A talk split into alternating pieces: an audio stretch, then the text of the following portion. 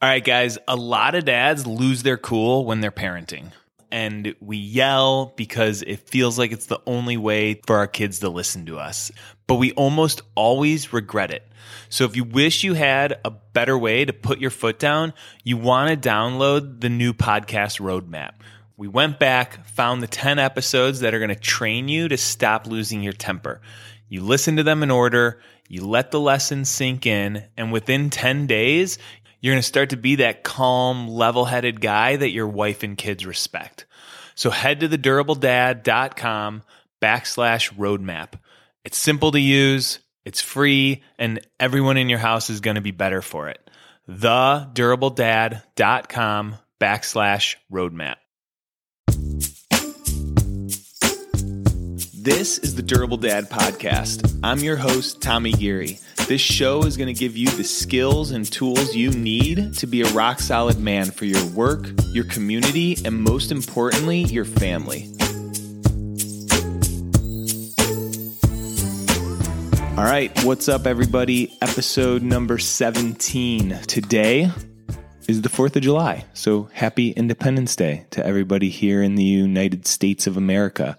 If you're not in the United States and you're listening to this, happy July 4th, 2023, on whatever you're doing on this Tuesday. What we are going to dive into today is one of the core concepts of Stoicism. I'm going to talk a little bit about what Stoicism is.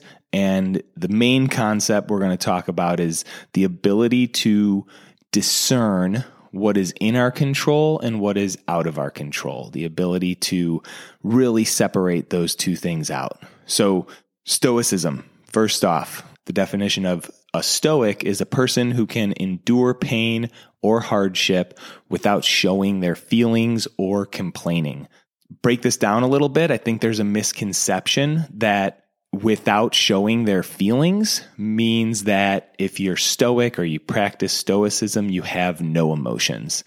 And these guys, they really understood their emotions and they actually connected to them intentionally. They were very in tune with their thoughts and their emotions. And the misconception that they're just these straight faced hard asses isn't really true. They connected with their emotions so they could respond in a measured way.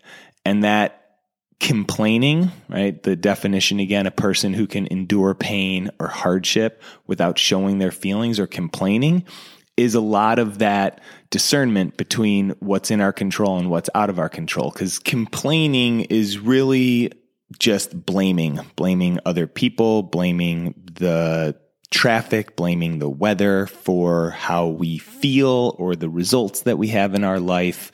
And you could blame your wife for your feeling of frustration. And the Stoics would say that there's a discernment there. Like your wife isn't going to cause you frustration. She can behave the way she wants, and your emotion is under your control. You get to decide if you want to be frustrated about it or you want to show up a different way. Maybe you want to be frustrated, but you're choosing to be frustrated. All right, so these lessons that are in Stoic philosophy are a guidance on how to live. And we're never really specifically taught how to live. In school, we're taught how to read, how to do math, how to run a business, how business works. Maybe we're taught a specific profession, but we're not taught how to actually live and converse with people and how to have discipline and how to handle our emotions. So today we're going to just look at one of these stoic concepts about control and what we can control and what we can't control. And Ryan Holiday is a current author that has kind of revitalized and brought back a lot of the ancient Stoic philosophies. So Ryan Holiday has this quote Every ounce of energy that is directed at things we can't influence is wasted. So if we're focused on something that we can't control, we're just wasting energy. So we cannot control what other people think of us. We can't control what our parents think of us, what coworkers or our employees think of us, and we can't control politics. We can't control world affairs, news. if you're constantly checking the stock market and the news and it's taking you away from the work that needs to be done, if you're worrying too much or feeling anxious because you're watching the news too much, then that's wasted energy. Right? How other people behave, what other people do is never in our control. We do not control how people act, what they say, the tone of their voice. We don't control that. I have a guy that I'm working with and he was pulled into this committee because they wanted his input and there were weekly meetings and the guy running the meetings just was kind of doing a shitty job with it and when these meetings would come up my client wouldn't look forward to him. He would get annoyed. It would just start to kind of drain his energy because he was focused on how much the meeting wasn't going to be productive. And he has no control over how that guy running the meeting shows up. So uh, we started to look at what's in his control. How do you want to act in the meeting? What's the tone of voice you want to have? What's the body language you want to have? How do you want to feel in the meeting? Do you want to choose to feel annoyed and checked out? Or do you want to control your emotions and decide to have a little more focus and a little more cooperation? What my client realized is that his energy is going to impact the entire meeting. They looked to him as a leader. They brought him in because they wanted his input, and he has the capability to influence the whole meeting by focusing on what's in his control. So when he started showing up with a tone of voice that was engaging, with body language that was leaned in instead of checked out, everyone else around him started to be more productive. Seneca has this quote. He's one of the main Stoic teachers, and his quote is He who has control over himself has control over the world. We're not talking about world domination here, but what we are talking about is the influence we can have when we do control our emotions and when we stop complaining and blaming. So, this is exactly what happened with my client he shifted his attention from the guy in the meeting, from the other people in the meeting, and he looked at how he wanted to behave and how he wanted to act. And when he did that, it impacted the world around him. Okay, so what is in our control? What's in our control is our discipline. If we say we're going to do something, we can control whether we do that or not. We get to impact that self perception is in our control. What are we telling ourselves about ourselves, like our I am statements? And a lot of the time, we can tell ourselves that I'm easily distracted or I'm not a good planner. I've always been quick to lash out.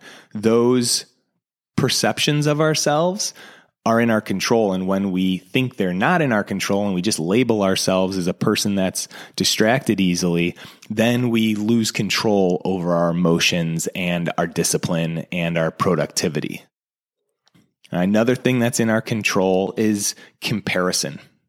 Other people's homes, other people's money, other people's lifestyle. We can really get focused on what other people have. And we cannot control that. We can't control other people's lifestyle. And when we focus on it, it usually creates frustration inside of us and we don't focus on the things that we do have, which is in our control. We can focus on the gratitude and the abundance that we do have in our life. Something else is our productivity.